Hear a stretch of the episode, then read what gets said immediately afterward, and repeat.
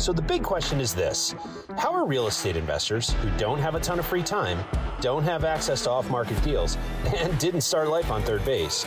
How do we grow a real estate business conservatively to support our families, finally leave the corporate rat race, and build a legacy? That is the question, and this podcast will give you the answers. I'm Ed Matthews, and this is Real Estate Underground. This is the Real Estate Underground podcast, show number seven. Hello, Real Estate Underground. This is Ed Matthews, and I'm here with my Yoda, Richard Brown, my partner in crime. Good afternoon, Rich. And we are really excited to have attorney Timothy Getz joining us. Tim, welcome, and thanks for your time. Good afternoon, guys.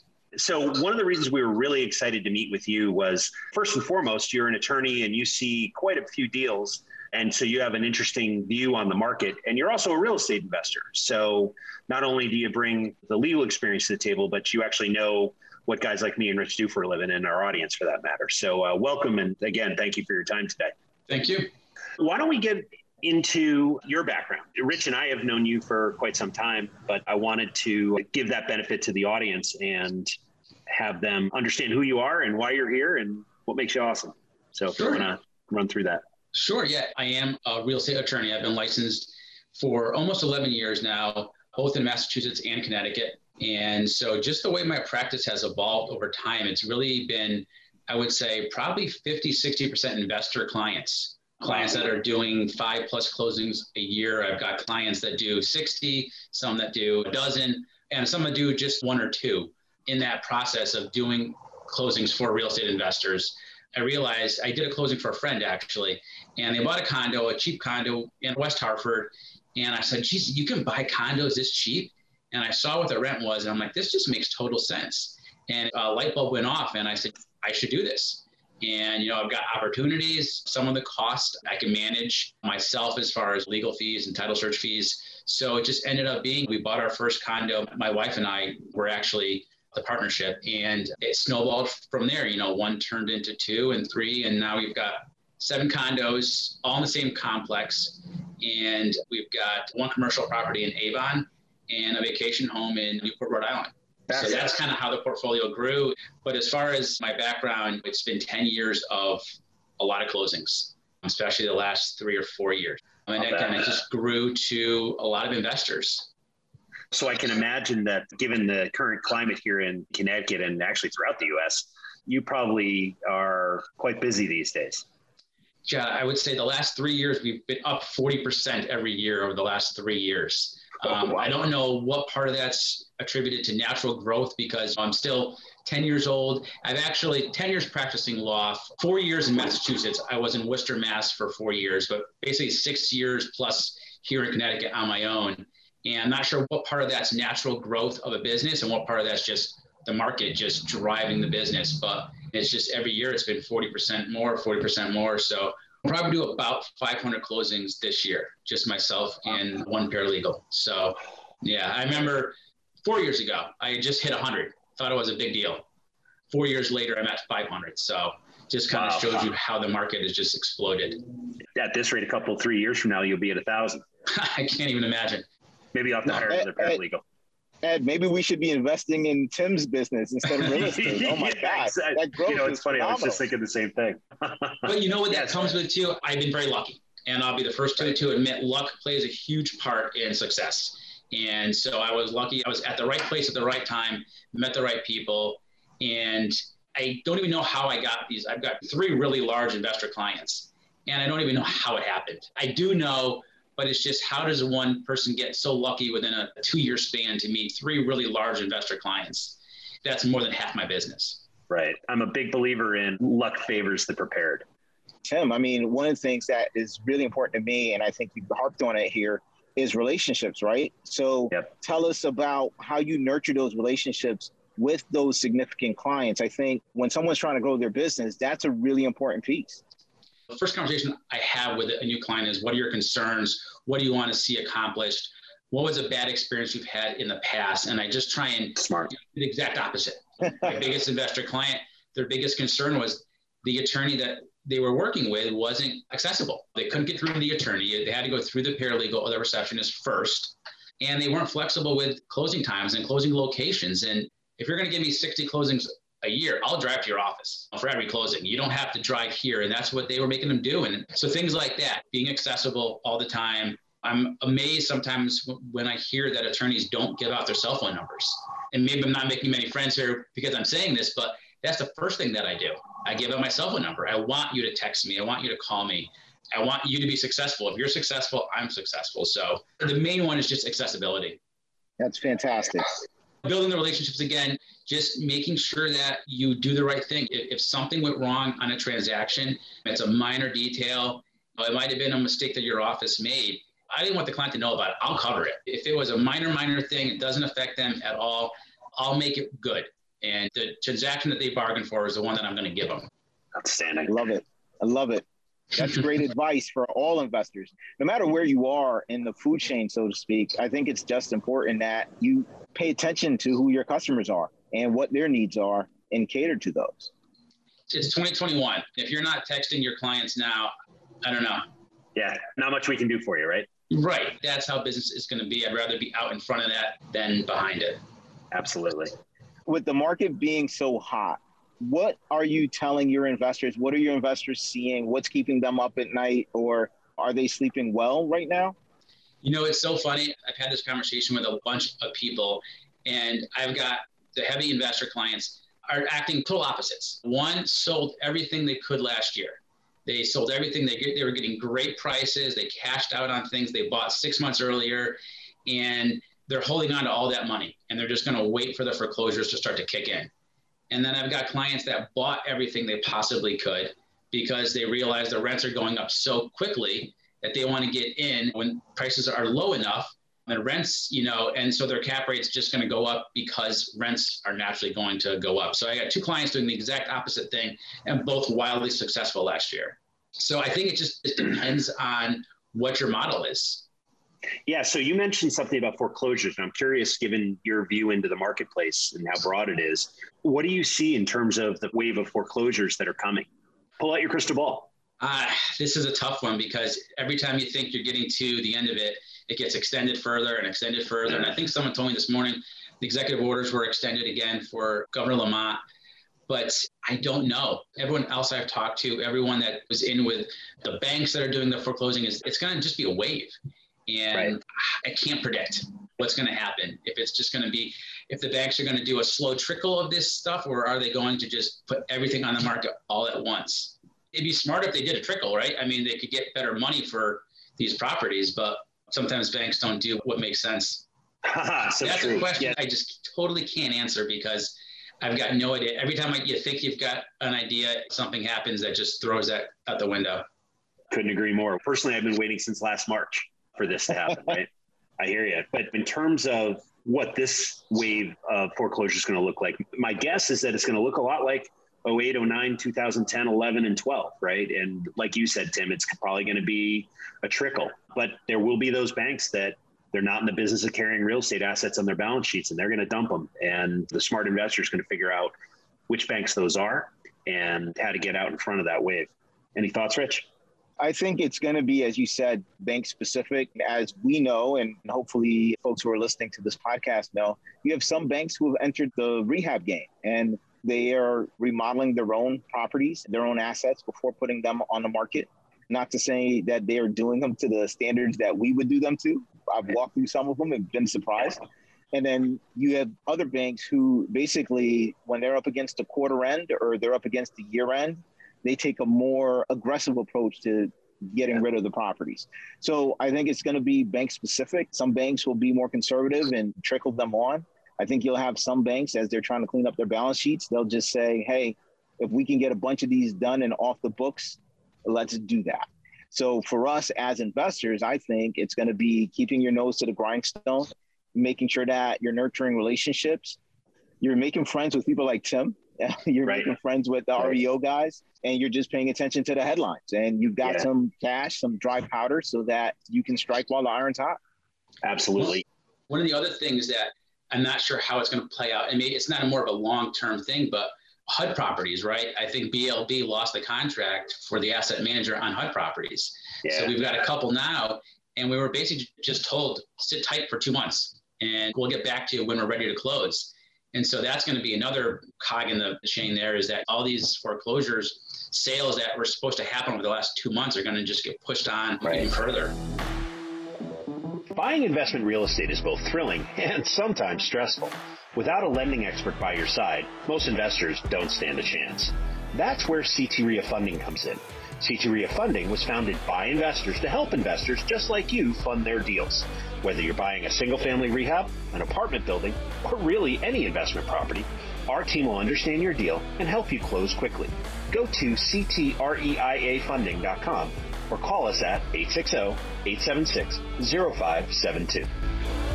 Both you and Tim and Rich said similar things in, in that you've got to build relationships, right? You've got to dig your well before you're thirsty because when it does come, it's going to come in pretty fast. And if you're trying to create those relationships as the wave of foreclosed properties are hitting the market, you're going to be behind the process. Get to know these people, get to know people like Tim and the REOs and the officers who own these balance sheets at the banks. Get to know them now. So, 6, 12, however many months from now, they start to release these properties, you're ready to catch them. And that includes condos. So, Tim, going back to condos, yeah. you said you've been a condo investor for a long time. And how are you feeling about condos these days? Are feeling differently about the condo market than you do from the resi market or the commercial market? For us, condos is more out of convenience because both work 60, 70, 80 hours a week. So being a property manager in addition to uh, a business owner was just not practical. So condos were really the only option that we had. I'm feeling good because the rents continue to go up. And every time we've got a vacancy, you've got 30, 40 people lined up for showings. So from that perspective, I feel good. The one downside that I do see to it is a lot of condos pay for the water bill. And water bills are, are through the roof right now. Same thing with the electric bills. So that there could be a, a slight increase in condo fees, I think, in assessments that might be coming soon just because of those common costs are just going up. But again, I, I feel good just because the rents are just so good there. I, mean, I think that's happening everywhere. And you mentioned you were in the commercial space. How is that going for you? Any concerns, any thoughts, any predictions? Well, that's not going, going very well.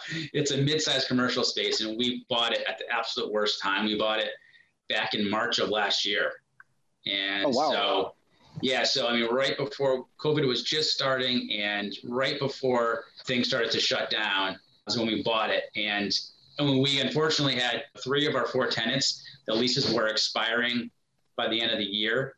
And like a lot of businesses, they've got multiple locations. The first lease up is the lease that they're not going to renew. And we got hit with three of those. So we're having a little struggle with that property now. I'm hopeful that it's a mid-size office space. There's four suites that as the bigger guys start to downsize that they'll take up spaces like ours. But right now, that is a concern. I, I'm, I thought we'd see some more activity with the commercial renters, but we're just not. And it's office space too. It's not retail. So the retail stuff I think will be fine, but the office space is just tough to fill because there's so many people working from home, and businesses got used to not having people there. So that's our struggle. And I know you have another property that's out of state. How's that working for you? That's doing good. Vacation rentals are great. That's almost the direction I think that we kind of want to go moving forward is vacation rentals. Airbnb couldn't be any easier to use. Money's great. It's nice to have a vacation home to go to yourself. The depreciation, the write-offs, it's a win-win in our book. We got a great interest rate. So I think the vacation rentals are something that we're really going to try and focus on going forward. Okay. Now, does that mean you're looking to expand that portfolio and if you're talking to another investor, would you tell them to explore the Airbnb uh, space? Absolutely, yeah, yeah. I, I, actually have told a few of my investor clients that they should consider that. Even last year, with shutdowns and people not traveling as much, we still found that I feel like the Connecticut shoreline was really busy because people couldn't travel out of state, so Absolutely. they took advantage of went to the shoreline, and that was happening in Rhode Island. People couldn't travel out of state. They said, "All right, let's just stay local." I don't see a downside to that really. And it's an asset that's going to go up in value anyway. So even if you have a bad year, we originally were going to look at the Cape, but we decided on Newport instead. But yeah, no, I recommended that to several clients just because the return just ended up being so good. Awesome. And it just diversifies the portfolio too, right? And I've got a client now that's they're trying to build a really big portfolio, a lot of residential, a lot of commercial. And I suggested to them that they really consider the vacation rentals too.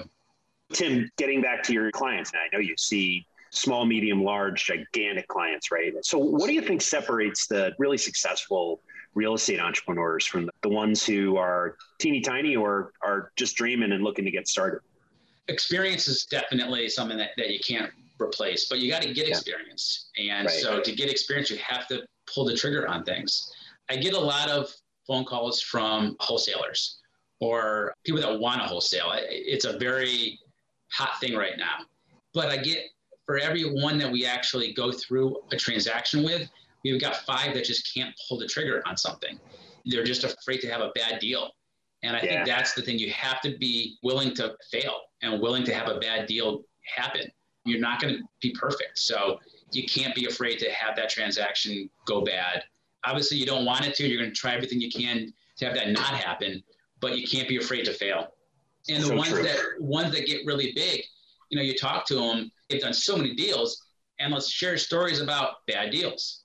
And they took the risk, but the same risk that they failed on is the same risk that gave them this home run. So right, um, you got to be willing to take a risk. Absolutely. So obviously you've got a lot of experience and I'm sure you've had mentors who have helped you along the way. So let me ask you, I mean, what's the best advice you ever got and who gave it to you? There's two bits of advice. One came from my father, and it was just a passing comment. It wasn't like a word of wisdom moment. And it was just no one gets rich on 40 hours a week. And I just, that kind of just stuck with me. It's you've right. got to do the extra. If you really want to make it and really pull in good money and be successful, 40 hours a week is just not going to do it. That would be one. And the other one would be this came from a professor in law school. And he said, you know, it's just very simple. Just be nice. Be nice to people be likable. You're not perfect. You're gonna make mistakes, but man, if people like you, they're willing to look past mistakes, and they're willing to forgive a lot more. If they don't like you and you're a jerk, they're not gonna give you any leeway. So but true. if they like you, you get away with a lot more if you're a likable person. Tim, I'll tell you from personal experience. I'm a partner in a group called CT REIA. And I tell you, I make a lot of mistakes. And thank goodness these guys think I'm a nice guy, or else they would have had to boot me out a long time ago. I don't say that's not, you know, that's not true. A, you haven't made a mistake yet. So I tend to live my life by what Rich Brown tells me to do. If he told me to shave my head and, and wear a Yoda t-shirt, I might actually consider it. But the fact is, you know, Rich, to you, uh, we're so happy you joined the team here and we're thrilled that you're bringing what you bring to the table to our family. So Tim, awesome. yeah, no, you're spot on, Tim. It, those are yeah. very wise words indeed. And Absolutely. I think go a long way. It goes back to for me, relationships are so important. And it goes back to being able to strengthen relationships, right? If someone knows you, they know your integrity, right. they know that you're a person of your word, and something goes wrong with the transaction, they know that you weren't trying to take advantage of them. Right. And, and so it's easier to resolve the situation because they know that your intentions were honorable and pure versus if it's someone who's your reputation is that you always try to get the best of every deal and you take advantage of everyone in that chance, then there are going to be people who don't want to do business with you because they just think you're a jerk. Right. And it even goes with tenants too. If you're nice to your tenants and you got a good relationship and something goes wrong, it's just so much easier to manage that relationship and not let things go south if they like you. I mean, you're going to forget to send the handyman over. You're going to get sidetracked. Forget to get something prepared in time. And if your tenant knows you, they're just going to send you a quick reminder, but they're not going to ask you or make it a big deal because they right. know you're a likable person, you're nice to them. It was just a, a minor oversight. Yeah. So, Tim, I'm curious. You're an attorney, which means you read for a living, and I'm sure it's more technical books than real estate and business books. So, what are some of the books that are on your nightstand that you've been meaning to read and haven't gotten to yet? So yeah, very true. I haven't really read for pleasure since law school, and that wasn't for pleasure either. I was going to say you uh, read for pleasure in law school. yeah, that, no, that seems, seems pretty painful to me. the two books, the two books on my nightstand or, or my virtual nightstand, I guess, is Leaders Eat Last, which I think is a popular yeah. book, and then another one is called 212 or 212, The Extra Degree. I love that book And I just find that that is a concept that I just remind myself of almost every night as I'm working at 11:30 at night why I'm doing that. And it's just the idea that at 211 degrees, it's just hot water. At 212, it's boiling water. Right. And boiling water creates steam, and steam can move a train. And it's just that extra degree of work can change everything. It's a, it's fantastic just, book. Yeah. I mean, I haven't read it, but you know, I've read summaries of it. I've heard people talk about it, and that that's one that I really want to get to. Absolutely. Yeah, a coach once told me the only two things you can control in any situation are your attitude and your effort, right? Mm-hmm. And that one additional degree, one extra percentage of effort can change your state and your situation immediately. And you don't know where that is. You just have to keep on going forward and keep on working harder. You don't know right. where that extra degree actually is and where it happened. So I got to ask, you obviously have a very successful practice. And from an attorney's perspective, you could have done anything, right? You could have gone into litigation, corporate law, whatever. And a gigantic piece of your practice and actually what you do outside of your practice is real estate. What drew you in? As far as law goes, I wanted to be transactional. And yep. so there's nothing more transactional than uh, real estate transactions. So that's Absolutely. that's how that kind of ended up. But personally, the flexibility of real estate, the security actually, you know, it's a secure asset. It's not going anywhere.